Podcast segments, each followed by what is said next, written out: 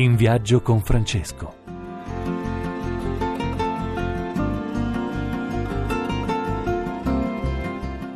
Buongiorno cari amici e buona domenica, è Padre Enzo Fortunato che vi parla. Oggi una domenica particolare dedicata ai giovani, la Domenica delle Palme che ci introduce nella Settimana Santa. Oggi ho voluto con me una persona che si lascia conquistare dai giovani e i giovani conquistano lui. Non so se è un modo giusto di dire, ma vi presento subito l'interlocutore, Pier Francesco Di Liberto, meglio noto come Pif. Benvenuto Pif. Sul nostro orizzonte ci sono due grandi figure, Pif. C'è Papa Francesco e c'è San Francesco. I giovani sono affascinati da queste due figure oggi, però poi la vita li porta lontano. Sì, no, in realtà sì, la vita li porta lontano, perché poi non è che tutti scelgono quella strada, però come dire, uno può essere Francesco o San Francesco dal punto di vista nella propria vita. È chiaro che San Francesco per avere 1000 deve chiedere 1500, deve chiedere 2000. San Francesco fa una cosa estrema. Io tra l'altro, leggendo il tuo libro, una considerazione che ho fatto è che per quanto io sia ammirato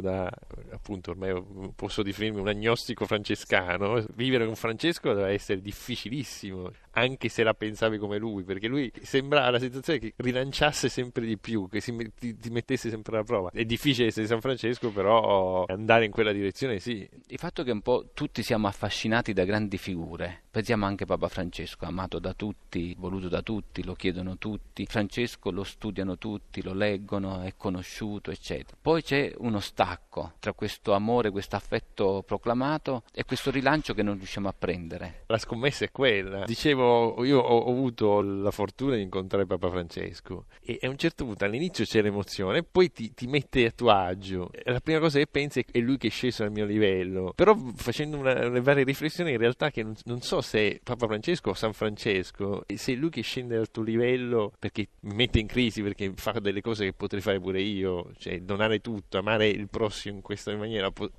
può fare chiunque, lo dovremmo fare tutti, però non capisco, cioè a un certo punto mi è il dubbio, ma è lui che è sceso al mio livello o lui che ti sta facendo salire al suo livello? Cioè alla fine pensi, la grandezza di queste due persone ai miei occhi è proprio questo, è la sensazione di essere alla pari, nonostante lui sia un santo e l'altro sia un papa, che magari diventa santo, questo lo vedremo. Ma io dici che sta nell'anticamera per i santi, no?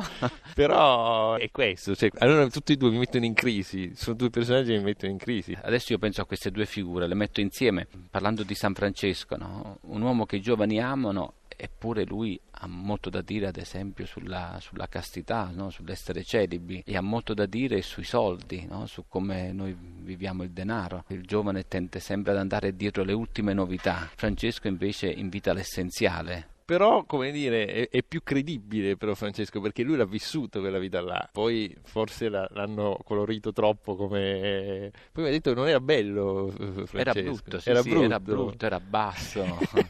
Con la barba quasi come la tua, no? Quindi forse ce l'hanno colorito un po' troppo, però comunque faceva una vita, cioè come dire, uno che non l'ha mai vissuta quella vita, quindi però ripeto, se presentiamo San Francesco in questo modo è chiaro che chiunque, cioè, io faccio sempre esempio, scusate un po' la mia ossessione, quando parlo di Falcone, Borsellino, io dico sempre, per me sono dei santi laici, se non li mitizziamo troppo come è giusto e spontaneo fare, spostiamo la responsabilità, la nostra responsabilità la mettiamo accanto. Non potrò mai essere Falcone. Allora io quello che dico per prima a me stesso è: tutti possono essere Falcone, perché Falcone è un umano, una persona umana. San Francesco, cioè, ripeto, la cosa che mi mette in crisi perché mi invita a fare cose che sono alla portata, non è impossibile.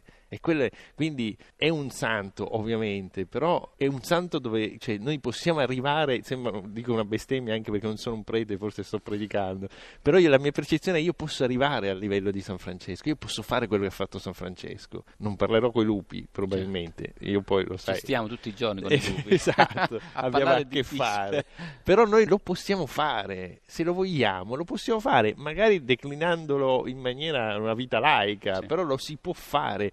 ripeto, ormai donare è anche facile, ormai col cellulare non devi neanche andare in banca. Sono dei gesti a portata di click, no? A portata di vita. Ormai è ancora più facile, cioè, non ci sono scuse.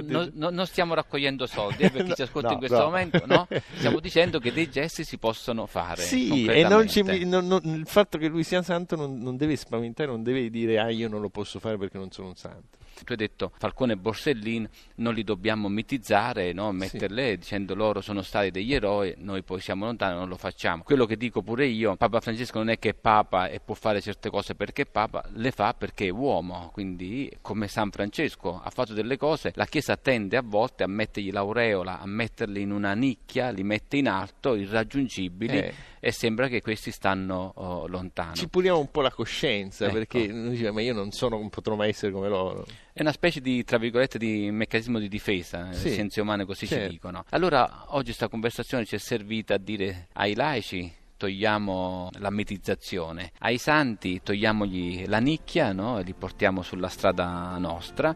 Oggi possiamo concludere e ringrazio Pif che è stato con noi, ci ha accompagnato in questa conversazione dedicata alla Domenica delle Palme ai giovani, alla possibilità che ciascuno di noi ha di vivere e di essere, prima ancora che di rimandare a qualcuno che gli altri hanno fatto e noi non possiamo. Bene, grazie Pif, grazie. Non ci resta che salutarci e risentirci domenica prossima. Ringrazio la regia di Massimo Quaglio. Per chi volesse riascoltare può farlo sulla nostra app o sul nostro sito dryplayradio.it, ma anche sul nostro sito sanfrancesco.org, dove trovate un grande approfondimento. Vi ricordo il WhatsApp, mi raccomando, mandate i vostri contributi audio o scritti 331 99 31 351.